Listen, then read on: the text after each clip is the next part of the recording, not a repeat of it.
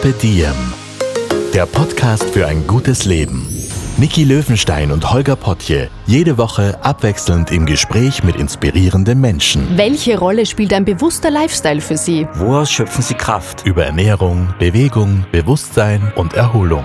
Wie finden Sie die richtige Balance im Leben? Woran sind Sie gescheitert? Und wie sind Sie wieder aufgestanden? Wie gelingt Ihnen das? Was für Sie persönlich ein gutes Leben ausmacht. Carpe Diem, der Podcast zum Carpe Magazin. Heute mit dem österreichischen Astronauten Franz Viehböck. Unser heutiger Kooperationspartner ist Bubble.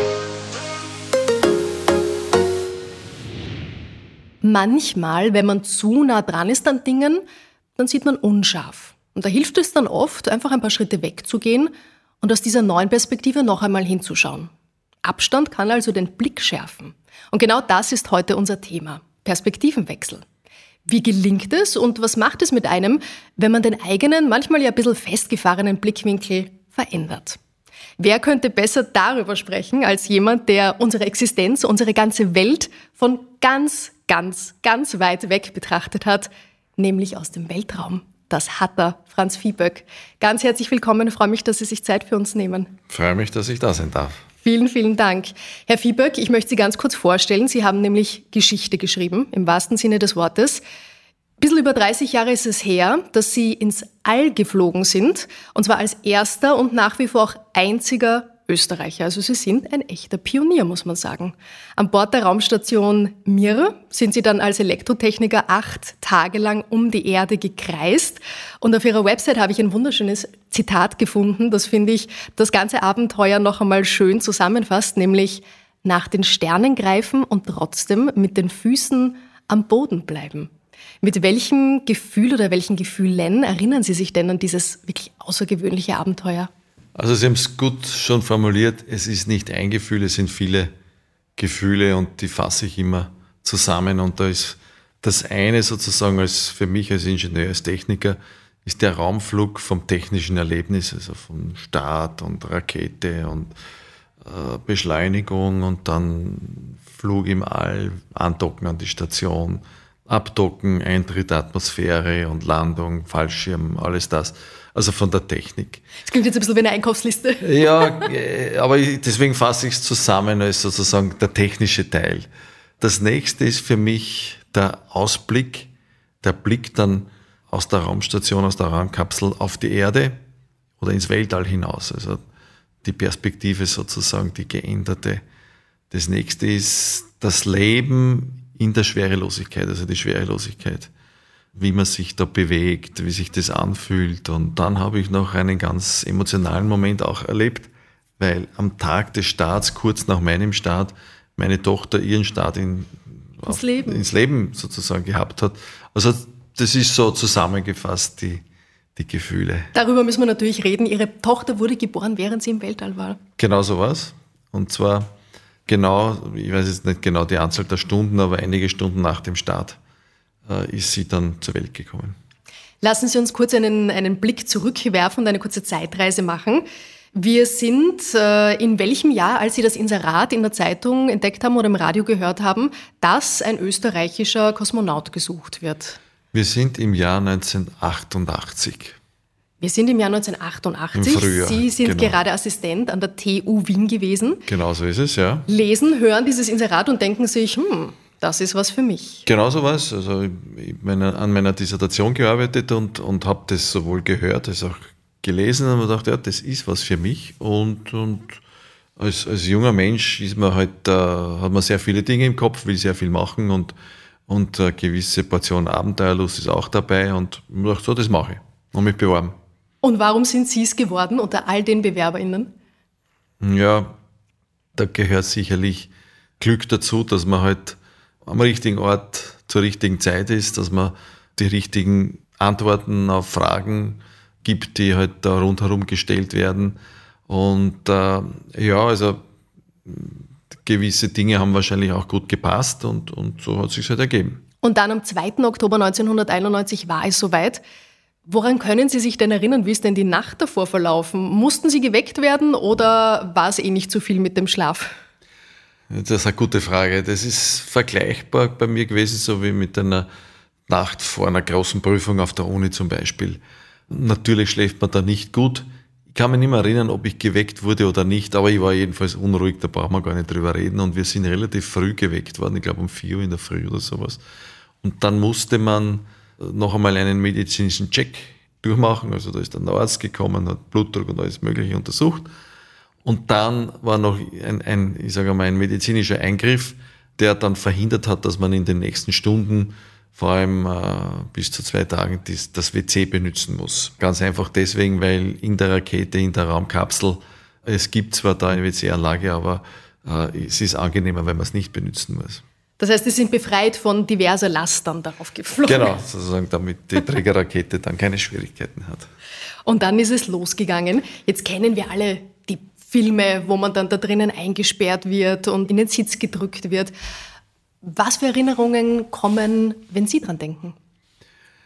Das kommt immer darauf an, mit wem ich rede oder bei welchem Anlass man darüber redet oder Bilder vor Augen hat. Und, und äh, das beginnt bei der Vorbereitung in der Rakete bereits, beim Abarbeiten der Checkliste, dann die, die Sekunden vor dem Start und dann sozusagen die, der Startvorgang selber. Also mit der starken Beschleunigung, bis man dann schlussendlich äh, im sogenannten Orbit ist. Also das sind verschiedenste Eindrücke, die immer wieder bei verschiedenen Anlässen kommen. Und wir wissen ja jetzt schon, Ihre Frau war hochschwanger zu dem Zeitpunkt. Ja. Ihr Mädchen ist dann gleich einmal gekommen. Wie hat die in Ihren Gedanken stattgefunden? So ein kleines Zutschkal, das auf dem Weg ist, verändert ja auch so wahnsinnig viel. Ja, das war ganz interessant. Unmittelbar beim Start und in dieser Phase, äh, muss ich auch ehrlich sagen, habe ich nicht an das gedacht, weil man da fokussiert ist auf, auf andere Dinge. Nach dem Start bin ich dann informiert worden, dass meine Frau ins Spital fahren musste, äh, weil die Wehen eingesetzt haben. Und wir haben dann so verschiedene Tätigkeiten gehabt. Und ich bin dann eigentlich erst am nächsten Tag in der Früh geweckt worden, weil die Geburt bis da die Kommunikation sozusagen in Moskau war, im, im, im, im Kontrollzentrum, äh, und dann schlussendlich zu uns hinaufgekommen ist, war unsere Nachtruhe. Und deswegen wurden wir nicht geweckt, sondern das war erst dann am nächsten Tag, wurde ich mit der freudigen Nachricht geweckt. Wie ist es Ihnen da gegangen? Ja, super natürlich. Und, und das hat auch sehr, sehr äh, einen starken Einfluss auf die ganze Mannschaft, auf die Crew gehabt.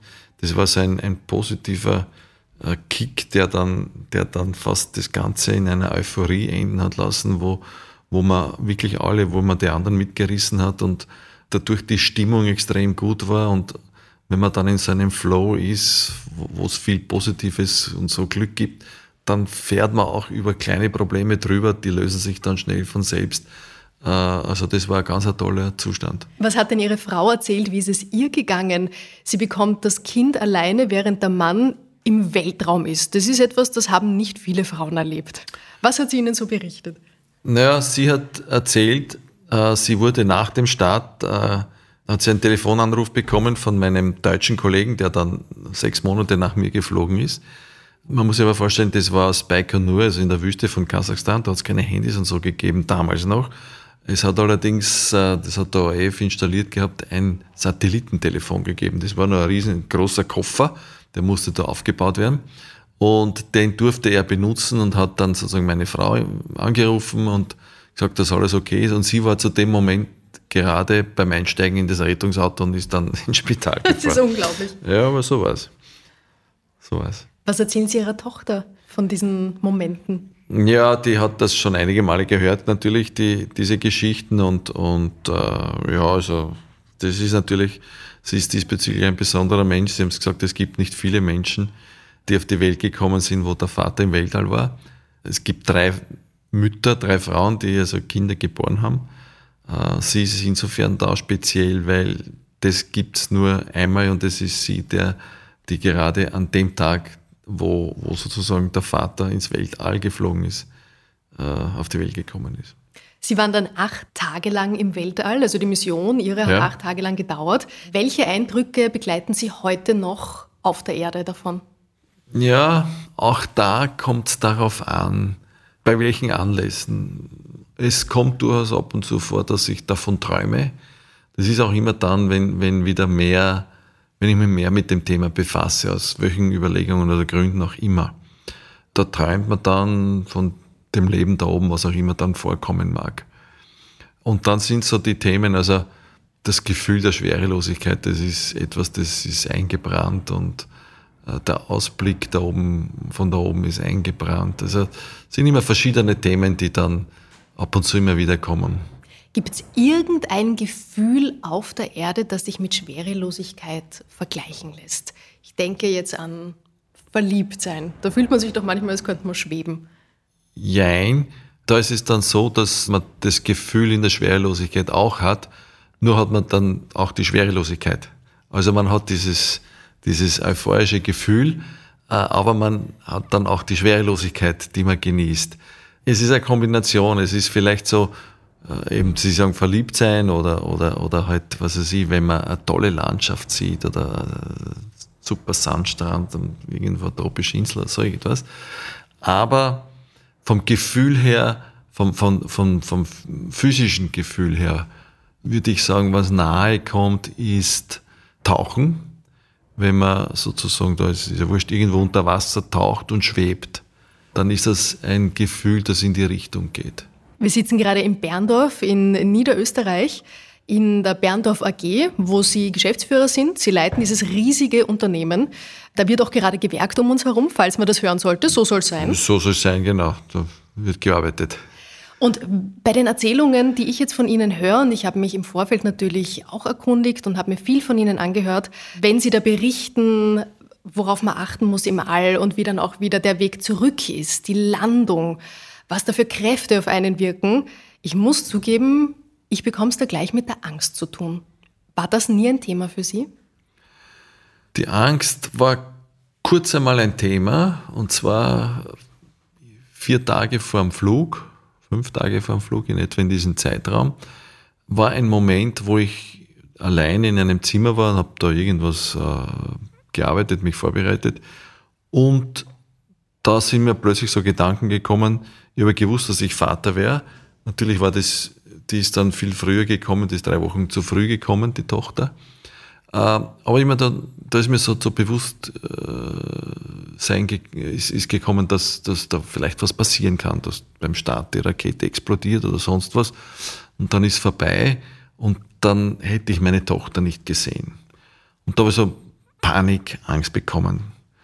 Dann bin ich schnell raus aus diesem Raum und habe geschaut, dass ich unter Leute komme und dann war das Thema vorbei beim Flug oder vor dem Flug und beim Flug, dann war keine Angst mehr. Da war dann, da ist man dann so fokussiert und so konzentriert, äh, da hat man keine Angst, da ist man im, im ich sage mal, im Funktionsmodus.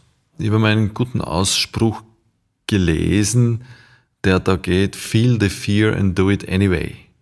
Also sich einfach dem Moment der Angst stellen und das, die Sachen, die man halt da tun will oder soll oder muss, einfach tun Angst haben ist ja nichts Schlechtes. Das ist im Gegenteil sogar was Gutes. Macht uns sehr fokussiert. Macht uns fokussiert und ist eine, ist eine gute Geschichte. Also, äh, und, und wenn man dann das macht, was man machen wollte, ist das ein besonders gutes Gefühl dann im Nachhinein. Dann waren Sie acht Tage da oben. Die Mir hat die Erde in ungefähr 390 Kilometern Höhe umrundet. Kurz zum Größenvergleich, das ist so die Strecke Wien-München, nur ja. halt nach oben. Ja. Was waren denn da so die praktischen Herausforderungen Ihres Alltags? Ja, das ist das Leben in der Schwerelosigkeit. Also man schwebt und die Dinge schweben rund um einem herum. Das heißt, man muss immer alles fixieren, sonst schwebt es davon. Das Fortbewegen ist eine eigene Kunst, die man aber schnell lernt. Also man braucht nur leicht abstoßen von einem Ende und fliegt dann schon zum anderen. In den ersten Stunden muss man dann noch ein bisschen üben, dass man gut zielt und die Kraft auch gut dosiert, mit der man sich abstoßt. Und dann ist es halt beim Arbeiten immer interessant, weil wann immer man sich irgendwo äh, vermeintlich draufstellt, drückt man sich eigentlich schon wieder ab. Das heißt, man muss sich immer irgendwo festhalten, damit man in einer stabilen Position ist.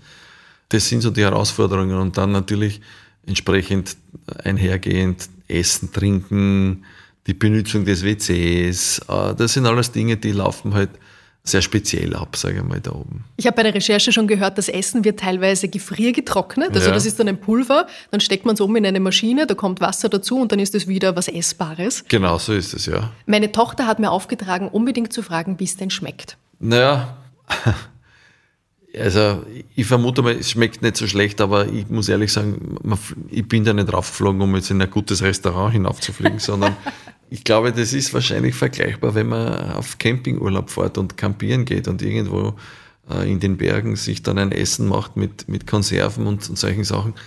Das schmeckt dann auch. Äh, würden wir es tagtäglich zu Hause essen? Wahrscheinlich nicht, aber ich sage, unter außergewöhnlichen Umständen ist das durchaus akzeptabel. Herr Pieberg, ich würde gerne einen kurzen Wordrap machen, also kurze Fragen und Sie antworten ganz schnell aus dem Bauch heraus. Okay. Wenn ich in den Sternenhimmel blicke, dann denke ich an. An das Leben. Unterwegs bin ich am liebsten mit. Mit Freunden und Familie. Und mit welchem Fortbewegungsmittel? Ah. Hm. Alles eigentlich. Auto, Zug, Flugzeug, Rakete. Sehr gut, auf diese Antwort habe ich gehofft. Glauben oder Wissen? Wissen. Was ist auf der Erde definitiv besser als im Weltall? Vom Weltall sieht man die, die Schönheit der Erde. Hier auf der Erde kann man sie genießen. Das ist ein Zukunftsthema, über das wir noch reden sollten. Der Schutz unseres Planeten. Darüber reden wir auf alle Fälle noch. Bei uns geht es ja heute um das große Thema, eine andere Perspektive einzunehmen, wie einem das gelingt und was das mit einem macht. Vom Weltall aus ist sowieso alles Irdische ganz klein, ganz weit weg. Was hat denn dieser ganz andere Blickwinkel mit Ihnen persönlich gemacht? Sicher einiges. Also durch dieses ganze Projekt und, den Raumflug und so weiter äh, habe ich enorm viel an Erfahrung gesammelt, in verschiedenster Weise. Und natürlich, wenn man dann so einen Flug macht und da oben ist, äh, ändert das den Blickwinkel, die Perspektive äh, in vielerlei Hinsicht. Natürlich einmal, ich sage das einmal optisch, geografisch, klar, dass man da die Erde von weiter weg sieht und viel größere Flächen sieht und ganz anders und Schönheit etc. Allerdings hat es auch eine, durchaus eine philosophische Komponente, weil man erkennt, dass es nur eine Erde gibt, dass es eine Erde ist, wo wir alle Menschen drauf leben und die Erde haben wir nur einmal. Äh, diese künstliche Unterteilung in Länder und Grenzen und das ist meines und das ist deines, das verschwindet. Äh, das verschwindet sowohl, wenn man es nicht sieht, also man sieht Grenzen nicht, man sieht nur, das ist Land, das ist Wasser, Ozean, Meer, Fluss, aber man sieht jetzt nicht, das ist jetzt äh, im aktuellen Fall Russland oder Ukraine oder sowas. Also diese künstlichen Grenzen, das sieht man nicht. Das verschwindet. Und das verschwindet nicht nur, weil man es nicht sieht, sondern es verschwindet auch irgendwie, sage ich mal, emotional. Und das ist eine Erfahrung, die, die eigentlich alle Astronautinnen und Kosmonauten teilen, dass plötzlich diese Gedanke, also das ist jetzt mein Land oder mein Dorf, meine Stadt, mein Land, verschwindet. Das ist unsere Erde, wenn man da oben ist. Und das ist ganz spannend. Jetzt gerade, wo wir den Podcast aufnehmen, herrscht Krieg in der Ukraine. Zum Zeitpunkt, als Sie oben im Weltall waren, gab es auch Krieg, Bosnienkrieg. Wie hat Sie das beeinflusst da oben? Das ist genau das Thema. Also ich habe da ein sehr prägendes Erlebnis gehabt mit meiner Frau, die für eine Videokonferenz aus dem Spital ins damals Technische Museum gebracht wurde und da war halt ein direkt, also ein, ein direkte Videoverbindung. Mhm. Das waren damals noch andere Technologien wie heute. Äh, das waren die Vorfahren sozusagen von all diesen äh, Videokonferenzsystemen, die wir heute haben.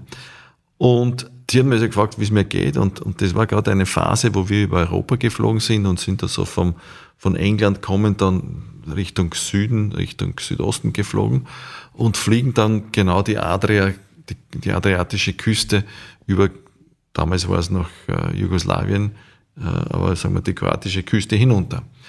Und ich schwärm so, weil ich da diese Inseln sehe und meine Frau ist Kroatin und die erzählt da von der Insel Krk und so weiter, dass man sogar dort die Brücke sieht zwischen Festland und, und Insel. Und auf einmal sagt sie, ob ich auch den Rauch der Bomben sehe, die gerade auf Dubrovnik niederfallen, die von Serbien losgeschossen wurden. Und das ist so ein richtiger Stich ins Herz gewesen. Und zufällig fliegen wir dann gerade, weil man fliegt ja sehr schnell, es dauert pro Sekunde fliegt man sieben Kilometer. Und in dem Moment fliegen wir gerade über Dubrovnik und ich schaue runter, sehe Dubrovnik, natürlich sehe ich keine Bomben, äh, kein Rauch von Bomben, Aber das ist dann genauso ein Moment, der einem sehr nahe geht, wenn man sieht, hoppala, was passiert da eigentlich? Da unten sieht man nur schön Inseln, Wasser, Flüsse, aber keine Grenzen und diese Dinge. Und dann, was macht die Menschheit hier? Tut sich gegenseitig zerstören, tut äh, den Planeten zerstören, das man auch leider Gottes von oben sieht. Und ähm, das hat schon getriggert, dass ich mich bewusst auch für auch Umweltschutz stark einsetze und versuche halt hier auch meinen Beitrag zu leisten, um, um die Welt eine bessere zu machen. Bei mir geht's im Sommer in die Türkei. Ich spreche aber leider kein Wort Türkisch. Wie gut, dass es Bubble gibt. Bubble ist die weltweit erfolgreichste Sprachlern-App, mit der du 14 verschiedene Sprachen erlernen und schneller echte Gespräche führen kannst. Nütze auch du die Sprachlernmethode, die wirklich funktioniert. Und hol dir jetzt auf bubble.com/audio mit dem Code MOTTO ein Bubble-Jahresabo zum halben Preis damit die Basics sicher bis zum nächsten Urlaub sitzen. Die Aktion ist gültig bis zum 30. August 2022. Wie sieht man die Zerstörung unserer Umwelt? Ja, das sieht man auf verschiedenste Anlässe. Damals bei meinem Flug war es so, dass man sehr stark gesehen hat, wie die Urwälder, damals Brasilien, abgebrannt wurden. Also mit der einzelnen Feuerherde und durch den Rauch sieht man sogar fast genau den Flammenherd weil der Rauch dann vertrieben wird und dadurch hat man eine schöne Fokussierung auf das Feuer. Man sieht verschmutzte, graue Flüsse, die in saubere Meere, Ozeane hineinfließen. Man sieht, für mich ein, ein großer Schock war der, der Aralsee, den ich aus der Schule gekannt habe, vom Atlas als großen blauen Fleck da in Kasachstan, Usbekistan das ist, äh, das war zu meiner Zeit nur mehr ein Viertel vielleicht von, von der Größe. Der Rest war weiß, vergiftete Böden durch Düngemittel und, und so weiter. Oder was damals auch noch sichtbar war, haben schon viele vergessen heutzutage, das war kurz nach dem Golfkrieg und damals wurden die Ölfelder in Kuwait angezündet. Und dieser Rauch, der da entstanden ist über Wochen, Monate brennender Ölfelder, der ist noch gehangen. Und den hat man gesehen, indem der ganze persische Golf überdeckt war mit so einer grau-schwarzen Nebelwolke. Das sind fast schon apokalyptische Bilder. Das da sind apokalyptische Bilder. Und da gilt es eben, dass man solche Sachen verhindert, bestmöglich. Sie haben es gesehen mit eigenen Augen. Sie haben dieses Wissen, diese Erkenntnis mit runter auf die Erde genommen. Was haben Sie damit dann gemacht? Ich beginne mal, oder ich habe begonnen in, in meinem eigenen Leben in Richtung Umweltschutz, Nachhaltigkeit versucht, Dinge zu verändern und entsprechend hier äh, mein Leben in dieser Richtung zu verändern. Dann bin ich Mitglied einer weltweiten Organisation aller Astronautinnen und Kosmonauten. Da ist ein Schwerpunkt dieser Organisation bei Entscheidungsträgern und, und diese Gruppe hat eine große Lobbyingmacht, äh, also sei es jetzt Politiker, Industrielle, wie auch immer, entsprechend äh, zu lobbyieren für den Schutz unserer Umwelt und äh, mit gutem Beispiel vorangehen. Also wie gesagt, im eigenen Leben brauchen wir jetzt nicht in die Details gehen, aber, aber das mache ich. Ich bin da sicher nicht religiös und extrem. Ich glaube, das ist auch gar nicht notwendig. Äh, aber ich glaube, es kann jeder äh, bei sich anfangen, Dinge zu verändern. Äh, müssen keine großen Dinge sein und wir können allesamt schon sehr viel bewegen damit. Wenn wir jetzt diesen Perspektivenwechsel ein bisschen in den Alltag transferieren, wie gelingt uns das denn dort, wenn wir so richtig gestresst sind? Sie halten auch Vorträge zum Thema Stressmanagement. Wie schaffe ich es dann, trotzdem den Blickwinkel so zu lenken, dass mich der Stress nicht übermannt? Naja, ich glaube, es ist immer wichtig, andere Perspektiven einzunehmen und, und sich von diesem äh, vermeintlichen Stress oder von dem Stress nicht äh, so einzunehmen zu lassen, und man sagt, das ist jetzt die, die einzige Situation und wenn da was nicht gelingt oder so, ist das das Ende des Lebens. Das ist es nicht. Und ähm, es tut auch gut, oft in, in, in Diskussionen mit anderen und wenn es da also zu Argumenten kommt und Verständnislosigkeiten, auch hier einen Perspektivenwechsel zu machen. Man muss jetzt nicht unbedingt ins Weltall fliegen. Äh, vielleicht reicht es einmal, sich nur in die Position des Gegenübers zu versetzen und einmal versuchen, wie sieht diese Person das oder warum reagiert sie so, wie sie reagiert. Und da kann man dann plötzlich sehr schnell einiges ändern, wenn man Dinge aus einem anderen Blickwinkel sieht und, und beginnt auch zu verstehen. Sie sind Vater von vier Kindern. Sie haben nach der Tochter noch drei Söhne bekommen. Ja. Da muss man sowieso gelassen sein, oder? Ja, also da ist es schon so, wir haben einen Nachzügler, da haben wir dann geglaubt, na, jetzt wissen wir, wie es geht und, und man wird immer wieder eines Besseren belehrt und das ist auch gut so. Also äh, ich glaube, von den Kindern lernt man eher am meisten. Das hat meine Oma einmal gesagt, das elfte Gebot ist, du sollst dich nicht täuschen. als Sie wieder gelandet sind, als Sie wieder sicher am Boden angekommen sind, Ihre Tochter kennengelernt haben, Ihre Frau wieder in den Arm nehmen konnten, dann kam noch eine große andere Herausforderung, nämlich die Medien, die Öffentlichkeit. Mhm. Plötzlich waren Sie berühmt und mhm. alle wollten was von Ihnen. Wie sind Sie mit dieser plötzlichen Popularität umgegangen? Das stelle ich mir auch als fast schon Schock vor. Das war eine Herausforderung, weil man, also wir wurden damals nicht wirklich gut vorbereitet für das. Wir wurden auf vieles vorbereitet und haben vieles trainiert, aber das war es jetzt eigentlich nicht. Und dann war es also so, dass plötzlich im, im Blickpunkt der Öffentlichkeit und, und mit allem, was dazugehört. Wie geht man um damit? Ich bin immer jemand, der auch ein bisschen immer versucht, selbst zu reflektieren und, und sich selber zu beobachten.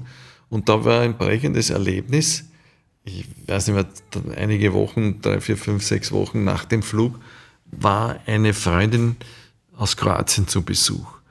Und die ist so eine Woche gekommen, Samstag bis Samstag. Und am Donnerstag in der Woche, wo sie da war, bin ich einmal relativ früh am Abend nach Hause gekommen und habe sie das erste Mal gesehen. Und sie sagt, ma super, dass ich dich sehe, weil bisher habe ich dich immer nur jeden Tag im Fernsehen gesehen. Und dann habe ich gedacht, hoppala, da läuft was schief. Jetzt war es natürlich nicht angenehm, dass ich sie noch nicht gesehen habe, aber ich mir gedacht, ich habe ja auch Kinder und Familie und Frau und da, da muss ich jetzt gegensteuern.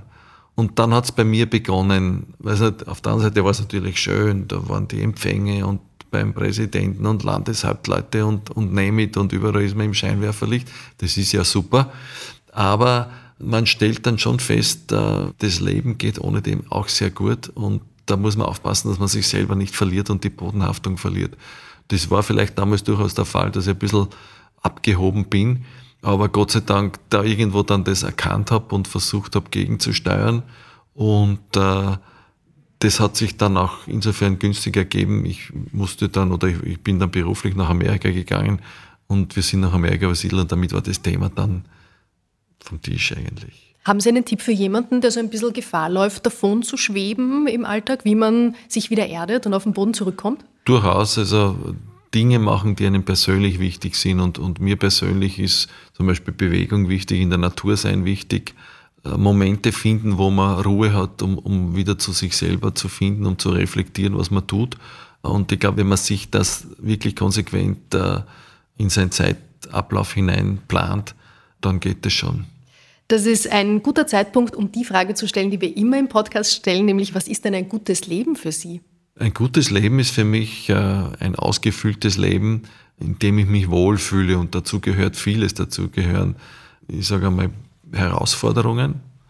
Das kann jetzt sein berufliche Herausforderungen, private, persönliche Herausforderungen, was auch immer, die mich einem Ziel näher bringen. Also für mich sind wichtig auch immer wieder Ziele zu haben im Leben, zu denen ich hinarbeite. Beruflich, privat, persönlich, was es auch immer sein mag. Ich mache aber durchaus einmal ab und zu so richtig in den Tag hineinleben und, und nichts tun. Ist für mich auch wichtig, wenn ich das einmal im Quartal mache, einmal so nichts tun, äh, ohne jetzt irgendwie dorthin oder dahin zu müssen. Einmal im Quartal. Na bumm. Also ich sage das jetzt so im Schnitt einmal. Äh, vielleicht ist eh nicht so oft, aber ich sage so im Schnitt vielleicht. Wie ich habe mir jetzt gedacht, das ist vielleicht öfter. Nein, vielleicht können Sie sich öfter nichts tun. Nein, aber so, nein, ich verste, darunter verstehe ich wirklich so nichts tun. Also äh, ich mag schon so, ich gehe, was ich am Wochenende jetzt früher Garten arbeiten, spazieren, Radfahren, äh, solche Sachen, aber da mache ich immer was. Aber so einmal, da gibt es jetzt so Tage, da passt das Wetter nicht und, und da, da, ist man einfach faul und dann liegt man und liest man oder hat nicht einmal Lust zum Lesen oder ich zumindest dann keine Lust zum Lesen und dann mache ich nichts. Musik hören, was auch immer. Was haben Sie in Ihrer Freizeit, weil die gab es ja, die wurde eingeplant ja. oben in der Raumstation. Was, ja. Womit haben Sie da Ihre Zeit gefüllt? Nicht mit nichts tun, sondern äh, mit, mit Rausschauen aus dem Fenster und, und sozusagen die Erde bewundern und das Weltall bewundern und alle Schauspiele, die damit in Zusammenhang stehen. Das war die Haupttätigkeit. Oder halt sonst war es schon so, es war zwar der Arbeitstag minutiös oder sekundiös, wenn man das, war das richtige Wort, weiß ich jetzt nicht, äh, geplant. Aber dann waren halt so Momente, wo wir gewusst haben, so, jetzt fliegen wir zum Beispiel gerade über Österreich. Natürlich will ich das jetzt sehen und muss da nicht jetzt an Experimenten arbeiten. Dadurch hat sich das ein bisschen verzögert und dann hat man in die Freizeit hinein am Abend nacharbeiten müssen. Haben Sie mal runtergewunken? Nein, das habe ich nicht. Was tut sich denn aktuell in der Raumfahrt? Was interessiert Sie denn und was verfolgen Sie denn gerade selber mit Spannung, was man vielleicht als Nicht-Insider gar nicht so mitbekommt? Na, es tut sich viel. Spannend ist, in Amerika hat sich in den letzten Jahren eine kommerzielle Weltraumfahrt entwickelt. Da gibt es also auf der bemannten Weltraumfahrt äh, sehr viele Aktivitäten. Das geht in zwei Richtungen. Das eine sind äh, kurze Welt Flüge ins Weltall, wo man nur kurz hinaufhüpft und dann äh, ist man gleich wieder unten. Das Spannendere sind aber durchaus private Flüge, wo man viel Geld bezahlt und dann kann man aber zu einer Raumstation, zur Raumstation ISS zum Beispiel fliegen. Diese Flüge sind, haben schon stattgefunden, war jetzt, glaube ich, vor einem Monat äh, ist er gestartet. Auch ein guter Freund von mir, der hier dabei war, der aber einer der Astronauten war, ein Professioneller, der das Raumschiff sozusagen gesteuert hat. Äh, und da sind, glaube ich, vier vier, wenn ich mich nicht täusche, äh, zahlende Touristen mitgeflogen. Die sind dann zur ISS hinauf. Das ist spannend, weil das schon neue Dimensionen aufmacht. Die Exploration des Weltalls nimmt dadurch auch viel mehr Fahrt auf. Es gibt äh, bereits äh, Pläne und äh, also äh, zum Beispiel zum Mond kommerziell zu fliegen. Das heißt, kann man sich ein Ticket kaufen und fliegt dann zum Mond. Jetzt nicht gleich, dass man am Mond landet, aber zum Beispiel den Mond umkreist und dann wieder zurückkommt. Das sind spannende Entwicklungen, weil dadurch die Kosten insgesamt sinken und äh, sozusagen die weitere Eroberung des Weltalls äh, erschwinglicher wird. Parallel dazu äh, sehr viel Aktivitäten am, am unbemannten Sektor, kommerziell, wo es darum geht, äh, eine Vielzahl von Satelliten ins All zu schießen, um zum Beispiel jetzt das, die Erde um, umgeben mit, mit, mit Internet, solche Sachen. Also da finden Raketenflüge in, in stark erhöhter Anzahl statt. Äh, nicht so wie früher, wo zwei, drei, vier Starts im Jahr waren, sondern das werden jetzt eher zwei, drei, vier Starts im Monat und in einigen Jahren, wer weiß, in zehn Jahren vielleicht äh, täglich. Also da wird sich sehr viel ergeben äh, oder da ergibt sich sehr viel und das ist spannend. Was nicht spannend ist, ist leider wiederum die politische Situation. Jetzt mit, mit dem Konflikt Russland. Äh, Russland ist doch eine Weltmacht, auch im, im Weltall äh, wie diese Dinge weitergehen, weil das schade ist, weil für mich die Exploration des Mondes, des Mars und so weiter, des Weltalls eigentlich eine internationale sein sollte und nicht äh, von einer oder einigen wenigen Nationen. Ganz im Gegensatz zur touristischen, zur kommerziellen Raumfahrt war ja Ihre Aufgabe die Wissenschaft, wissenschaftliche Experimente durchzuführen.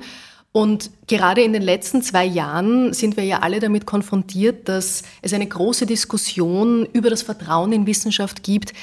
Wie verfolgen Sie denn diese Skepsis gegenüber der Wissenschaft aktuell?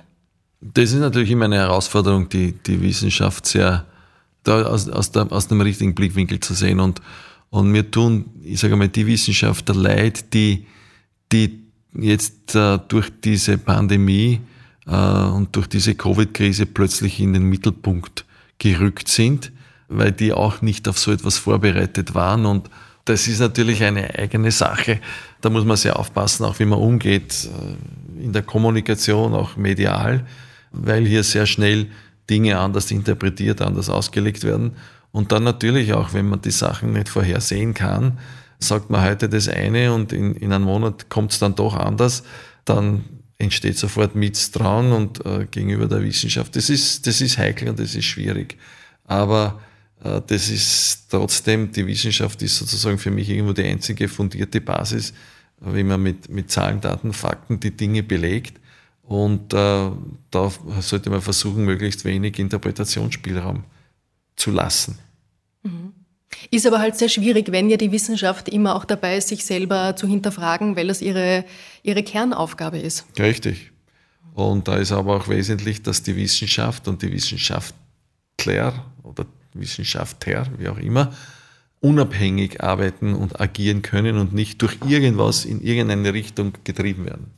Herr Fieberg, nachdem Sie der nach wie vor bisher einzige Österreicher waren, der im All war, ist Ihr Name so stark damit noch verknüpft. Seit 30 Jahren müssen Sie teilweise die gleichen Fragen beantworten, vielleicht sogar die gleichen Geschichten erzählen. Ist das nur Spaß oder ist das auch ein bisschen eine Bürde? Ich würde es nicht als Bürde sehen, ich sehe das eher als Verantwortung. Man, die Gelegenheit habe ich damals erhalten, weil Österreich hier dieses Projekt gemeinsam mit den Sowjets oder den Russen gemacht hat. Das heißt, Österreich ist der Steuerzahler, das sind also alle Österreicher hier. Das heißt, da bin ich durchaus zu Dank verpflichtet. Ich habe jetzt das nicht selber bezahlt, sondern das hat der Staat bezahlt. Und das ist für mich eigentlich ein Weg, hier diese Sachen zurückzugeben. Und dann ist es für mich durchaus auch ein Interesse, von Interesse hier die Leute gut zu informieren und, und vor allem die Jugend und Kinder zu begeistern für Weltall, aber speziell für Forschung, Technologie, Innovation, Wissenschaft weil ich der Meinung bin, dass so ein hochindustrialisiertes Land wie Österreich junge, gute Leute braucht, um einfach in der Zukunft auch weiter bestehen zu können. Wie schaut Ihr Leben aktuell aus? Was sind so die Herausforderungen, mit denen Sie sich jetzt beruflich herumschlagen? Ja, so, also ich bin, wie Sie gesagt haben, hier verantwortlich für die Berndorf-Gruppe und wir alle kämpfen, so wie viele andere, auch jeder einzelne Private mit den Preissteigerungen, die jeder im täglichen Leben beim Liter Milch angefangen spürt. Sie arbeiten in der metallverarbeitenden Industrie, also da ist die Bergdorf-Gruppe. Genau, wir arbeiten in der metallverarbeitenden Industrie. Da spüren wir es natürlich genauso. Die Energiepreissteigerungen äh, merkt nicht nur jeder Haushalt, das merken wir hier in den Firmen ganz genauso. Und da ist die Dimension noch eine viel größere. Das sind Herausforderungen, die haben wir alle. Und äh, was auch jeder schon kennt, unter dem Synonym Chipkrise, dass Teile nicht verfügbar sind und solche äh, Sachen. Das sind also Herausforderungen, die hat jeder. Das sind Folgeerscheinungen der Pandemie. Damit muss man halt umgehen. Äh, aber dazu sind wir da und das sind halt Herausforderungen, denen müssen wir uns stellen und, und das, ist, das ist meiner Meinung nach zu lösen. Sie sind der Chef. Wie ist man denn ein guter Teamleader? Ja, ein guter Teamleader ich kann jetzt nur von mir persönlich sprechen, ob, ob ich jetzt gut bin oder nicht, dieses Urteil überlasse ich anderen. Aber ich versuche, ich bin ein Teamplayer auf alle Fälle. Äh, ich arbeite gern in Teams und in, in einem, äh, mit einem Spirit des Working Togethers. Und, und für mich ist es immer sehr erfolgreich gelaufen. Einerseits, wenn man versucht, sehr diverse äh, oder Teammitglieder mit diversen Fähigkeiten am Tisch zu haben. Äh, also nicht lauter gleiche Typen, sondern verschiedene. Angefangen vom Geschlecht. Männchen, Weibchen plus verschiedene Disziplinen etc. Das ist zwar in der Führung seines Teams herausfordernder, aber im Endergebnis viel besser. Und äh, für mich ist dann auch die, das Wesentliche, auf die einzelnen Mitglieder einzugehen, äh, die zu verstehen, weil es sind alles andere Persönlichkeiten, andere Menschen die Perspektive zu ändern sozusagen. Und äh, äh, hier auch aufzupassen, weil es gibt dann immer lautere und leisere im, im Team, aber der leisere ist jetzt oder die leisere ist jetzt nicht unbedingt die schlechtere oder die dümmere oder die schwächere. Also das ist dann die Kunst, sozusagen hier dieses Team gut zu moderieren. Das klingt wie ein bunter Garten an Perspektiven. Das ist richtig, das klingt wie ein bunter Garten an, an Perspektiven. Und äh, je bunter ein Garten ist und wenn man in die Natur geht und, und sieht so eine, eine Blumenwiese mit den verschiedenen großen, kleinen und verschiedensten Farben Blumen, umso schöner ist es. Herr Fieberg, ich danke sehr für das Gespräch. Sie haben viel zu tun. Umso mehr danke, dass Sie sich für uns Zeit genommen haben. Eine allerletzte Frage habe ich aber noch. Ja. Oder eigentlich mehr eine Bitte. Ich frage meine Interviewpartner und Partnerinnen am Ende immer nach einer Frage, die das Leben stellt. Das bedeutet für mich eine Frage, die so wichtig ist, dass sie es wert ist, dass sie sich jeder irgendwann einmal stellen sollte und auf die Suche nach einer Antwort geht für sich selber. Gibt es so eine Frage, die Sie mit uns teilen möchten? Ja, also es gibt viele, aber zum Beispiel eine Frage, die sich jeder stellen kann, was trage ich bei, um die Welt eine bessere zu machen? Und unser Blick auf die Welt ist mit diesem Gespräch auch wieder ein bisschen ein anderer geworden. Vielen, vielen Dank. Ich danke ebenfalls.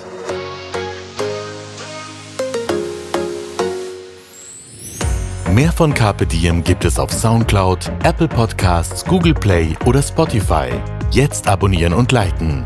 Wir freuen uns über eure Kommentare und sind direkt über podcast.kpdm.live erreichbar. Das Diem Magazin erscheint alle zwei Monate. Besucht auch unsere Social Media Portale auf Facebook, Instagram und YouTube und unsere Website carpediem.live. Carpe Diem, der Podcast für ein gutes Leben. Nächste Woche Holger Potje im Gespräch mit den Gartenprofis und Buchautoren Fiona Kiss und Andreas Steinert zum Thema gesundes Pflanzenbeet.